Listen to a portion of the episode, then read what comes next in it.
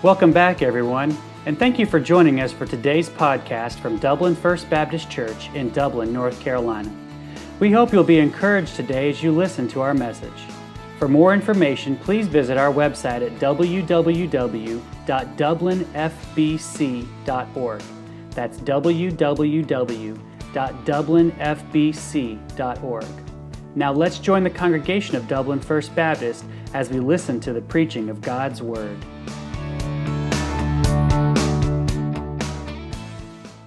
Hebrews chapter 11. We've been going through the book of Hebrews, and this morning we're going to tackle chapter 11. Don't get scared. We're actually only going to do verses 1 through 3 and verse 6. Um, and that's because uh, as a church on Sunday evenings, we, we kind of just went through, um, probably in the last three or four months, all of the different characters that we find in this great hall of fame of faith.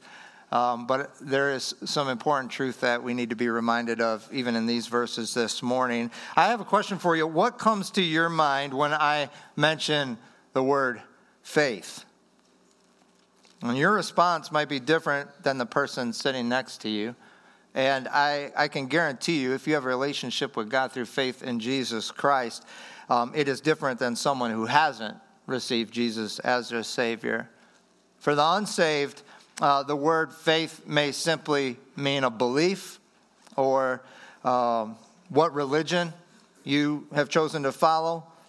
But since faith is the conduit by which we tap into the flow of God's grace to us in Jesus Christ, is there a more eternally important concept to really understand and know? I, I don't think there is. It's how we're saved, it's how we're sustained, it's how we come to faith in Christ how we continue in our relationship with Christ. You know, and of all the chapters in the Bible that might mention the word faith or give us an illustration of what faith is, I'm so thankful that God gives us these verses here in Hebrews chapter 11 because in these verses, He removes any and all ambiguity that our culture or maybe time has surrounded the word faith with. Uh, this morning we have a very clear definition. We have God's definition of the faith by which we come to Christ and by which we continue in a life of following Jesus. So it's my prayer that this morning we all learn what God wants us to know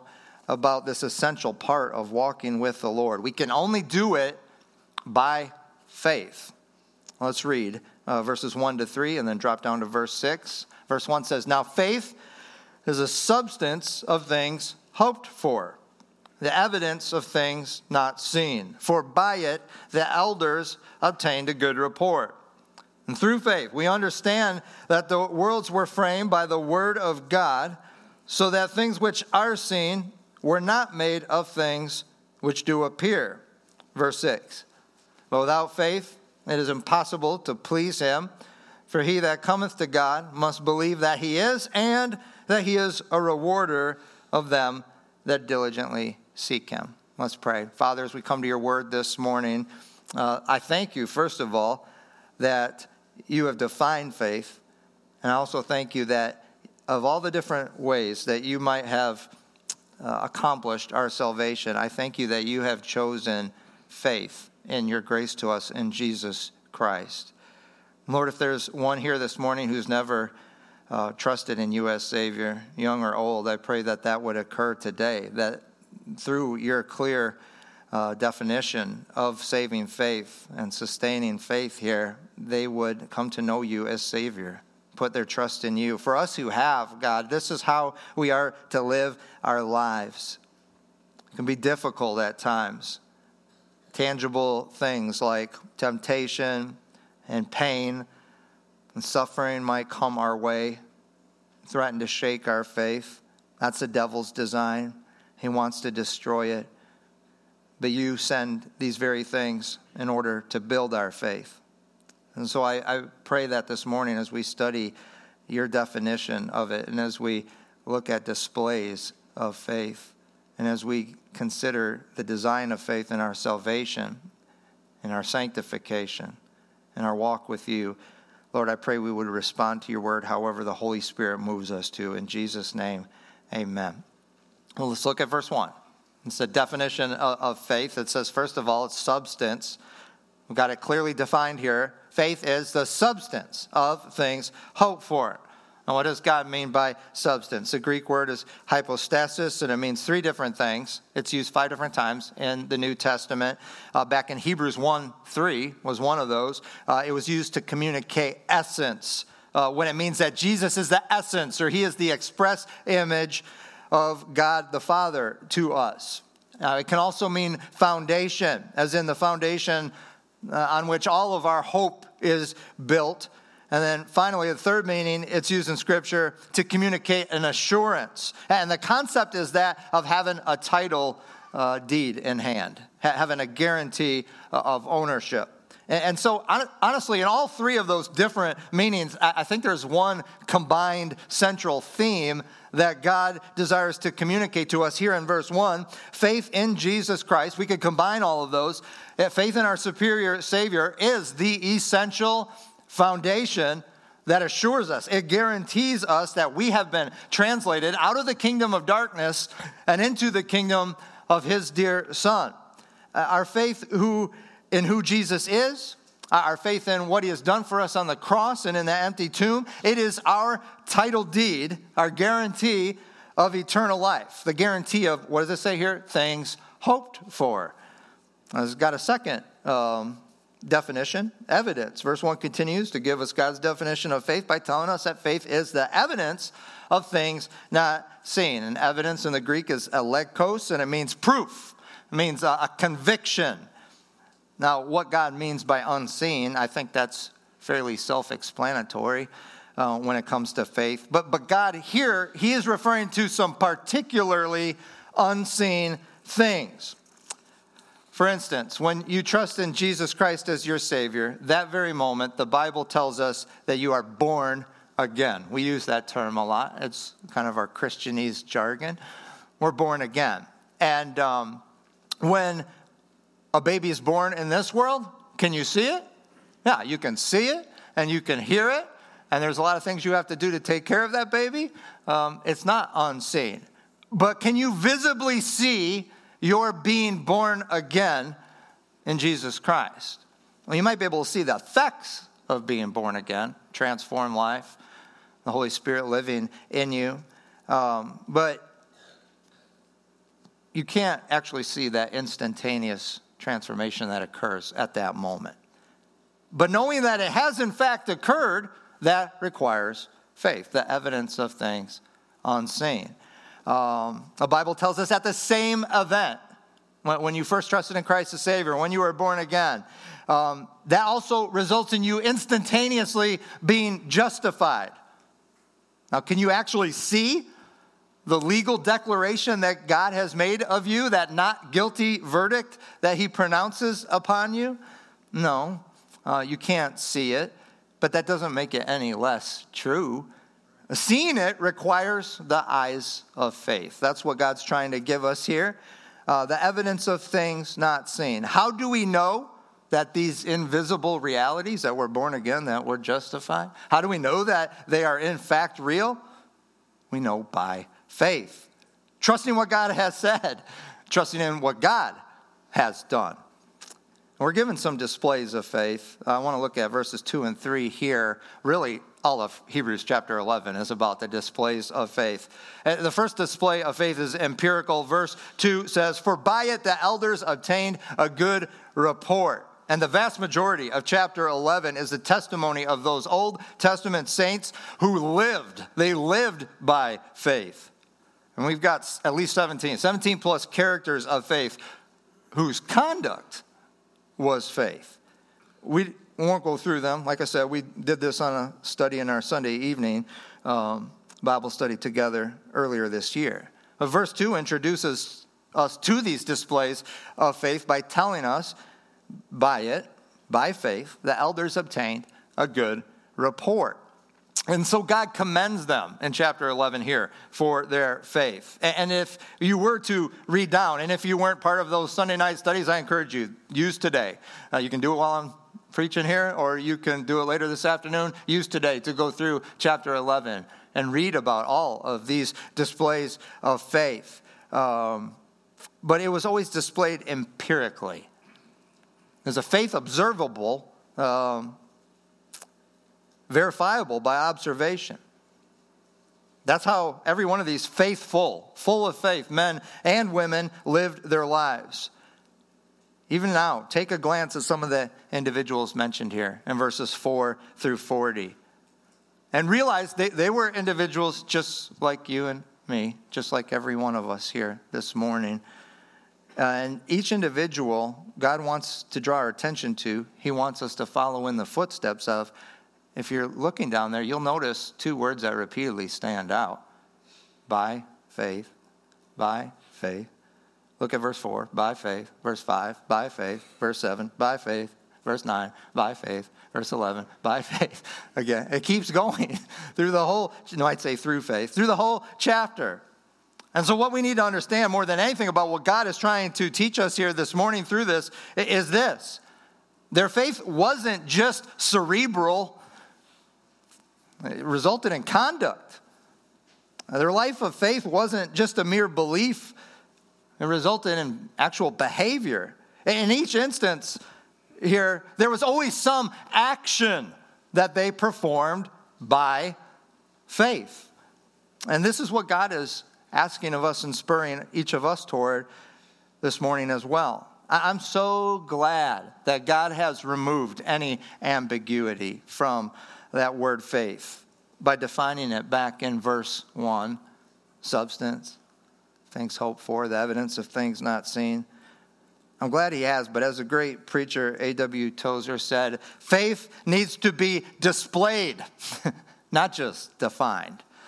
Uh, God's ideal for his church is not for faith just to be preached from the pulpit, but to be practiced by the person behind the pulpit and by every person in the pew. Uh, Tozer goes on to say substance and evidence, they should be empirical. They, our faith should be a, an observable action. It's not just a definition. Our faith should be a demonstration. Amen? That's what God wants from us. That's what He's trying to teach us here. That's a record of all these men and women we find here in this Hall of Fame of Faith chapter. And God puts them there because He says, I want their testimony to be your testimony, Christian.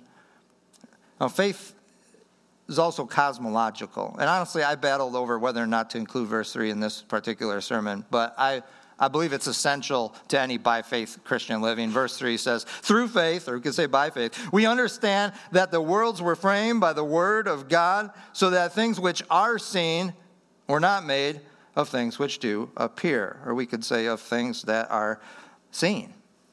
The things that we see are made of things that we can't see. And so, since God has defined faith as believing in Him by taking Him at His word, and responding in action, well, then our faith needs to begin where His Word begins. Genesis 1 1. In the beginning, God created the heaven and the earth. Please realize that faith does not pick and choose what parts of God's word are worthy of trust. It embraces all of God's word, it embraces all of God as dependable, as accurate, as life transforming truth. We need to take God at his word when his word describes the cosmological, the origins of you and I and everything in this universe that we live in. It is only by faith that we can understand that the worlds were framed by the word of God, that things which are seen were not made of things which do appear. Boy, God was way ahead of his time, wasn't he? Scientifically? I mean, Hebrews 11:3, way ahead. You, the pew you're sitting on, the vehicle you drove here in this morning, all are things that you can see, right? I see all of you. Can you see the pew? I think you see saw the car when you drove here. All, all things that you see. Now, thousands of years after this was written, we currently have the technology and our human scientific knowledge that proves exactly what God said here in Hebrews 11 3. We know that every one of us, we are made up of cells. Can't see cells. Can you see cells? You can't use a microscope. Uh, the pew, the car you drove here, all made up of molecules made up of smaller things, atoms, made up of smaller subatomic particles and quarks and things like that. Um, we cannot see them with the naked eye. And as far as the origins of everything we see, and even those things which we cannot see, God's word tells us here in verse 3 that God spoke these things into existence. That's the record of Genesis 1. God said, Let there be light. Spoke it into existence. Now, were I to walk into most universities and say the same thing I just said here this morning, um, I would at least be ridiculed. I'm pretty sure security would be called and I'd be asked to leave because there's some crazy person there. Because that's the reaction of the majority of the academic and scientific community. They would say such a belief is not scientific, right? That's what they would tell me. Well, Christian, neither is evolution or any other theory of origin. It's not any more scientific. That's because the origin of the universe, when we're talking about that, the cosmological, this concept is outside of science. No one was there to observe, to test, to record. No one was there.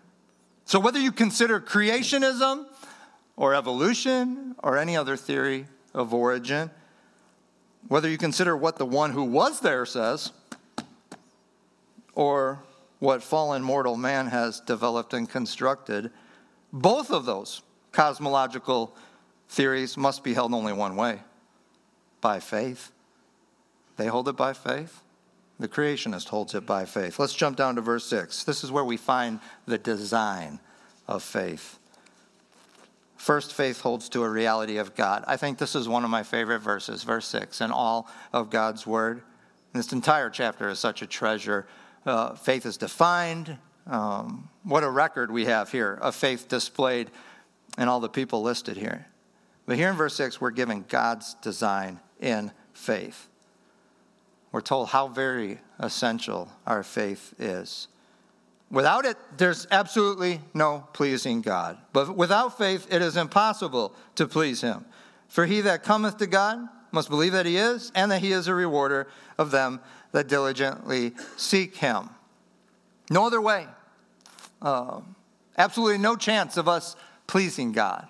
No other way of us being saved. No other way of us being restored to relationship with God. I mean, our, our very reason for existence in this world, except by faith. I don't know if you're like me, if you've ever wondered at times why God chose this faith in His grace dynamic for our salvation. I mean, He's not restricted in how He could have accomplished our salvation and how He could have taken care of our sin problem. Salvation is His doing. It's his design. So why did he choose, of all the different things he could have chose, why did he choose faith in his grace? Well, Pastor John Piper answers my question in a very concise, succinct way. He says, Faith is the God designed means for our salvation because better than any other act, it fits with the grace of God and it magnifies the glory of God. And what that means is this were I to be saved by my own works in any way whatsoever, it would make negligible the grace of God. It would turn salvation into a business transaction. I did this, so you do this for me. That's not grace. Were I to be saved by my own works in any way whatsoever, it would strip the glory that is due to God alone for my salvation and give my works or me even a shred of that. That's why God chose faith in His grace for our salvation. Because better than any other act, it fits with the grace of God and it magnifies the glory of God. Who does the glory belong to? Him alone. Him alone. And God designed faith for that, yes, better than any other way. It magnifies His grace and glory. So here's the part one of saving faith in God's design. You have to believe in God. That's what verse 6 says.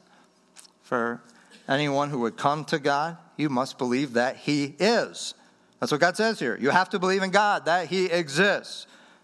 Now, that's part one, because in and of itself, it's insufficient, it's inadequate uh, for our salvation. That's what God tells us in James 2:19, right? Oh, you believe that God is one? Great. You do well. That even the demons believe that. And they tremble. They believe that much. And they're obviously not saved. Uh, simple belief in God is not enough.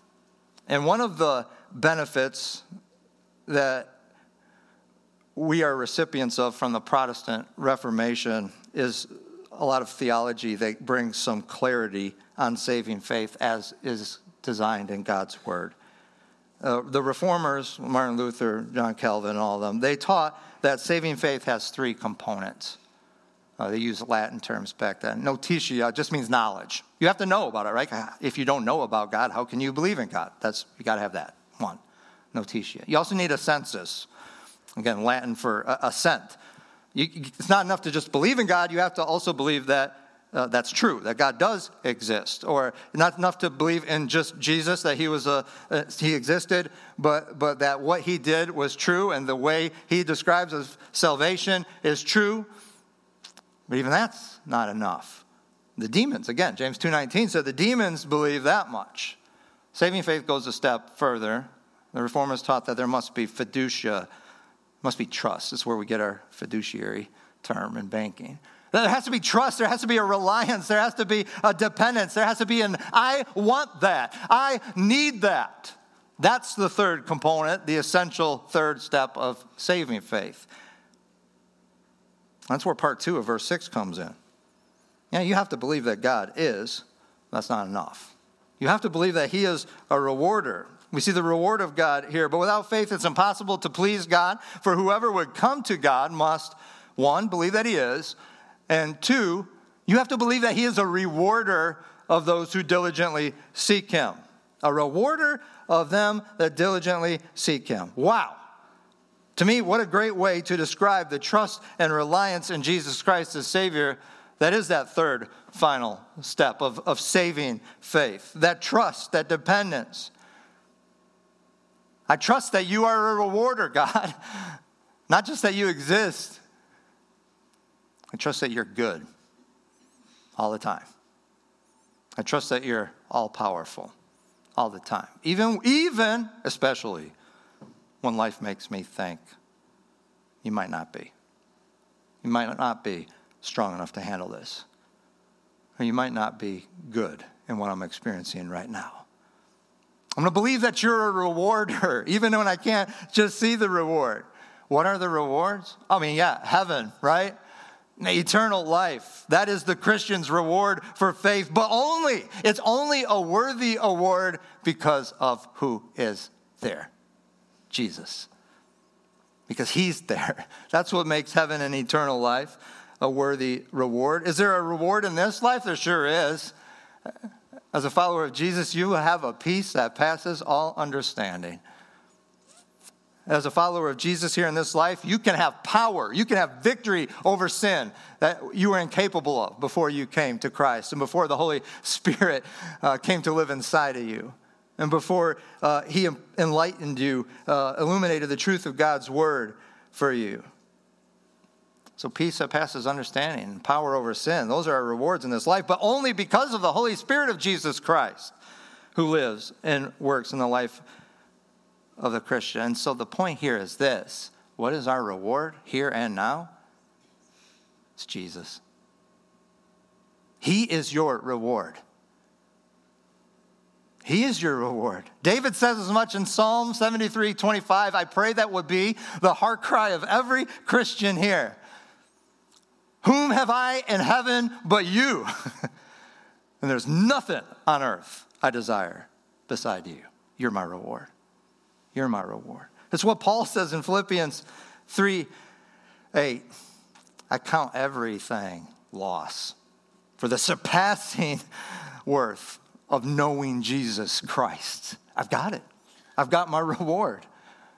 David and the Apostle Paul saw him as their reward. Do you believe that he is? I mean, that God exists? And more importantly, according to verse 6, do you believe, do you trust, do you rely on God, not just as a rewarder, but that He, He is actually your reward? I mean, do you see Him that way? Is there anything else you'd rather have? Is there anyone else that you'd rather have? And question number one then is first of all, do you have Him? And if you don't, I invite you to receive Him by faith this morning, to be born again, to be justified. And don't waste another second in this life pursuing anything or anyone else, because nothing else, no one else can save. And Christian, you who have come to that understanding, nothing else, no one else can satisfy. Not when he's your reward. All of these counterfeit rewards that the devil hangs in front of us, all of them are, are futile sources of satisfaction. That's been the human record as long as we've been alive. God has defined faith. Chapter 11 gives us display after display of faith for us to follow. And this morning we've learned of God's design in verse 6, God's design in faith, that your faith in Jesus would magnify God's grace and God's glory. Listen, when we look for satisfaction elsewhere, we magnify whatever we're looking at. Every single one of us magnifies something each day. In what we do, and what we value, and what we look at, you are magnifying something. And when we look for satisfaction elsewhere, you are magnifying whatever you're looking at. And the glory that is due to God and to His grace alone, it's stripped, it's stolen, and it's sent to whatever we're pursuing or loving more than Him. If that's been a battle for you, won't you tell him that this morning? Just confess it. That's a battle for me right now. And then won't you pray that he will give you strength to make him the exclusive reward in your life? Right now, commit by faith to believe. More importantly, to behave, as all these people in Hebrews chapter 11 did. That he is a rewarder and that he is your reward for all those who will diligently seek him. As Tommy comes.